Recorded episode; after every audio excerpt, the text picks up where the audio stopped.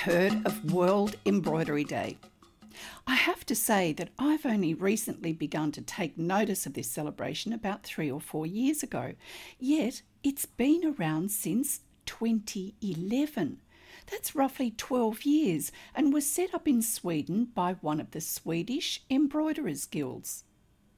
So, what was their rationale? Well, I have to say they were pretty organised, writing a manifesto, a policy of statement encompassing their vision about embroidery to help aid peace, freedom, and equality. Now, that alone is admirable, but it's also provided a platform for hobbyists, professionals, or those simply interested in the art of embroidery to share their knowledge and skills, while at the same time raising an awareness surrounding this amazing ancient craft. Why is it amazing? Well, I've just watched a video celebrating World Embroidery Day 2023 that I think that I'll talk about a little more fully later.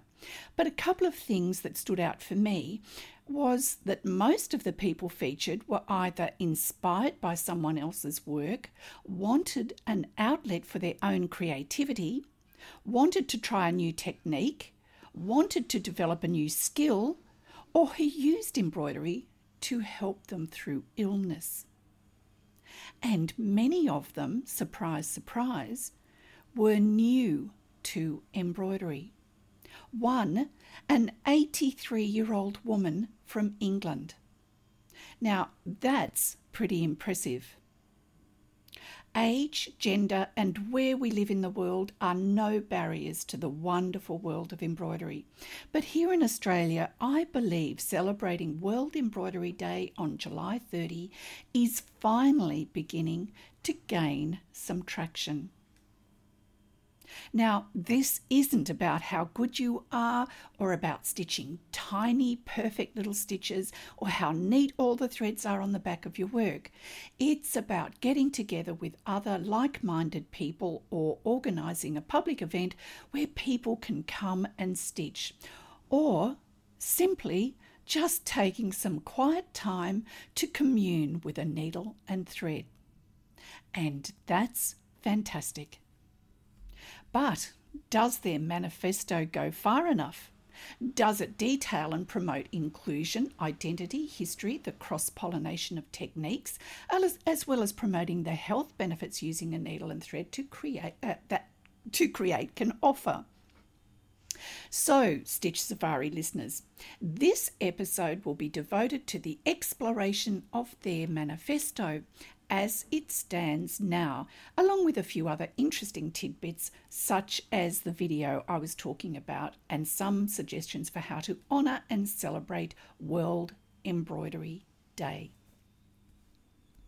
Now, a, manif- a, manifesto is a public declaration, a document listing its policy and aims, as well as detailing its objectives, and this one makes for some very interesting reading. I commend the people who set up a celebration for World Embroidery Day because it fosters a positive, lively community of support and collaboration with a spirit of a willingness to share knowledge and to help embroidery grow and evolve as a stand-alone art form. And I believe it needs our support we need to reflect on the beauty and craftsmanship embroidery offers, but also recognise it as a tool of empowerment, innovation, identity, and even succour in times of need. So let's jump straight in. Hello and welcome to the Stitch Safari podcast, a sprightly and upbeat expedition into the alluringly appealing ambrosial world of stitch history, art, and embroidery.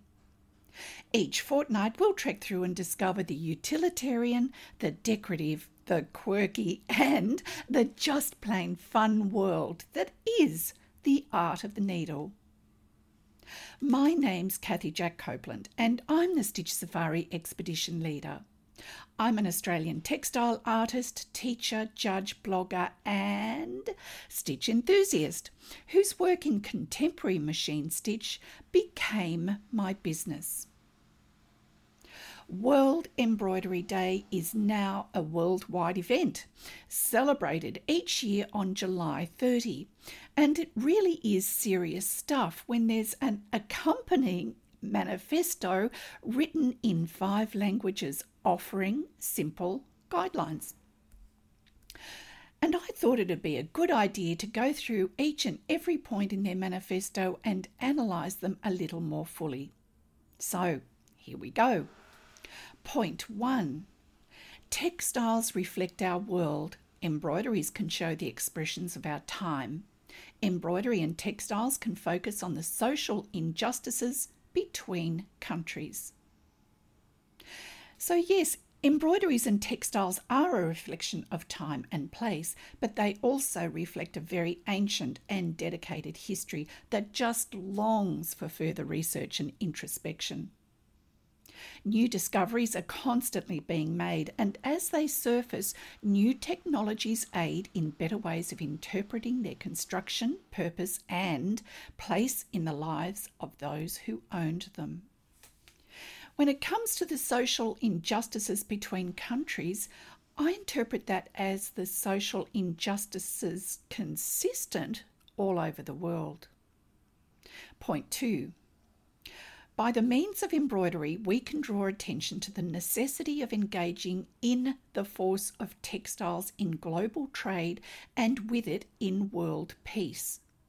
Textiles is a power, and let us use embroidery as an inspiration for people to engage in creativity that leads to a better understanding between countries and between people. I often talk about the powerful link between textiles, embroidery, and trade, similar to the spice trade, offering employment and income to many. But let's not forget that those, uh, many of those, were also often exploited. Embroidery and textiles offer unlimited inspiration and creative engagement for so many, and many exhibitions and fashion shows now travel worldwide, building ever more energy and interpretation. And I think the more we learn and understand about the history of textiles and embroidery in other countries, the more we come to appreciate creative innovation and cultural interpretation. Point three to embroider is a peaceful occupation. It can be traditional, made from a common remembrance, drawn designs from a pattern, or from your own imagination. You embroider for joy, beauty, decoration, and for the creation of identity. And yes, embroidery is the embodiment of a peaceful occupation, uh, and it does also offer identity. But for others, it also offers a connection or a similarity of identity, and that can be supportive and encompassing too, especially those who feel marginalised and alone. Point four stitches can be decorative, beautiful, comforting, repeating, healing, telling, pleasurable, rebellious, caressing, and perfect. But most of all, embroidery is a voice. It may be considered art, a hobby, a vehicle for protest, simply a pleasure to be worked within a group of friends or just sitting alone. And those stitches do heal, tell a story, or offer a fascinating topic for research, learning, teaching, and writing. Point five People embroider out of joy as a hobby, professionally, for the bare necessities of life, and as an act of freedom. You can embroider together with others or in a meditative solicitude. So true. But let's not forget that a number of people look to embroidery for the health benefits of being able to turn off from the chat and chatter of everyday life, enabling us the time to breathe, reflect, and monitor our own well being. I've often spoken about the well researched benefits of working embroidery for strengthening fine motor skills after injury and the repetitiveness of motion that soothes the mind. Point six. We want to acknowledge embroidery as an act of free creativity, which can lead to free creative thoughts and ideas. We want to tie our embroidery threads from the privileged Northern Hemisphere together with stitches that are sewn by embroidering sisters and brothers all over the world. Well, creativity and innovation are the hallmarks behind a resurgence in the love for embroidery or slow stitching, but the stitches remain the same, and people are much more willing to employ new materials and tools to enable that artistic freedom. And embroidery does link people from all around the world. Language isn't necessary, just a needle and thread. Point seven, we want to be part of a joyful, creative peace movement. And while embroidery is a peaceful occupation that can promote peace between nations and people, it can also be used as a very powerful tool of protest, whether political, citing social injustices, or raising awareness uh, on such topics such as environment, uh, environmental concerns. Point eight. The initiative came from a local group uh, of Swedish embroider of uh, the Swedish Embroiderers Guild. I'm sorry, there's no way I can pronounce that name. The first World Embroidery Day took place in Izmailov on the 30th of July 2011, where they felt the importance of embroidery must be made known for World Embroidery Day to spread around the world. They wanted to make the 30th of July a day filled with creativity for the sake of peace, freedom, and equality. And all in all, I think their manifesto has done a fairly good job. But what this one day of celebration has done to promote World Embroidery Day is of far greater importance. It's about the people who embroider, and each of their stories is of value. So I was led to investigate just what was being posted on social media for this latest 2023 World Embroidery Day. And one of the best things I found was an absolutely fantastic video posted on YouTube on the Sarah Homfray Embroidery channel. Sarah offers her 128,000 subscribers high quality hand embroidery, uh, embroidery video tutorials on gold work, crewel work, silk shading, and black work, suitable for beginners and experienced stitchers alike.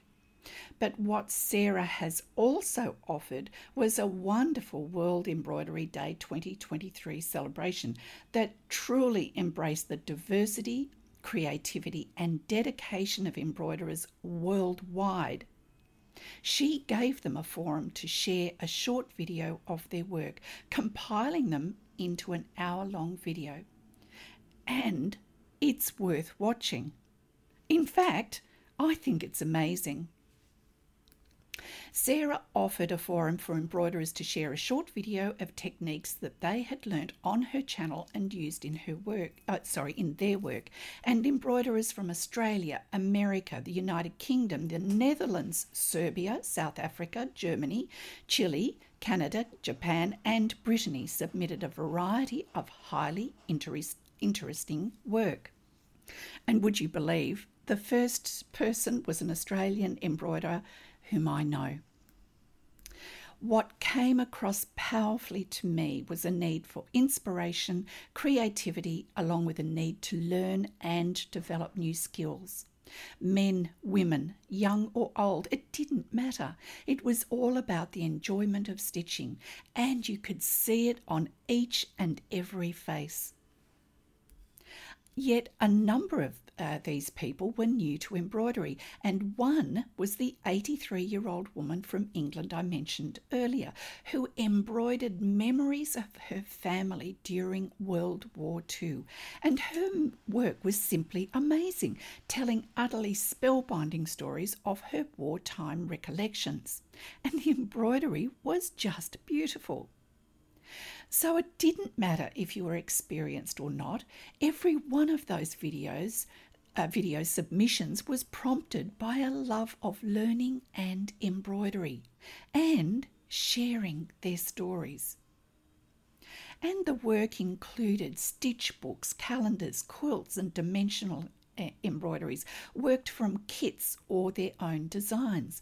A number utilised recycled kits, repurposed second hand embroideries, or old books to help them learn and work and the number of techniques was monumental, including hardanger, rib- ribbon embroidery, tapestry, cross stitch, crewel work, white work, needlepoint, stump work, applique, canvas work, and surface stitchery. Lettering, samplers, stories, flowers, animals, and most of all, memories abounded. And it was an amazing response to a simple call to action. People want an audience, whether they work alone or in groups, and Sarah has touched on that. And it's making me think. Watch this space for further information. So, heartfelt congratulations to uh, Swedish embroiderers who first had the idea to celebrate World Embroidery Day and who took the time to write a manifesto in five languages to help promote their aims. Also, a huge salute to all the people who organised World Embroidery Day activities, especially Sarah Homfray and her World Embroidery 2023 video. Would you be interested in organising an event for World Embroidery Day 2024? Well, here are some great ideas. Hold a mini craft sale, promote recycling and repurposing. Organise a craft party Teach someone to embroider. Learn a new stitch yourself. Begin a stitch journal with pages sampling different techniques. Buy an embroidery book. I do. Book into a workshop. Design a free pattern and post on your social media platforms for all to use. Give a talk about embroidery. Offer a presentation on embroidery you could use historical, contemporary, or innovative work, or just simply on a technique, tradition, or cultural usage. Embroidery just keeps proving its worth over and over again, and it's so easily accommodated. It's relatively inexpensive, transportable, crosses all borders and boundaries, and is just plain good for you. Here's to World Embroidery Day 2024 so let's begin planning now. As always, thank you so much for your time. I love having you here and it's truly appreciated. Tell your friends to tune in and subscribe, and let's make 2023 the best year ever. Stitch Safari's now reached over 15,000 downloads, and that's all thanks to you. It's also been mentioned as one of the 20 best embroidery podcasts of 2021 by Warp magazine, listed as one of the top shows about embroidery by Repod in 2022, recorded in the top 5 textile industry podcasts you must follow in 2023 by FeedSpot, and listed globally in the top 10% by Listen Notes. And I'm extremely grateful Please leave a message and subscribe to the Stitch Safari podcast because there's just so much more to discover and it's all so fascinating. I do post interesting tidbits on Instagram and Facebook from time to time, as well as book reviews and a blog on the Stitch Safari website, so do head on over. Till the next exciting episode of Stitch Safari and our next inspiring adventure into stitch, embroidery, and design. Bye for now.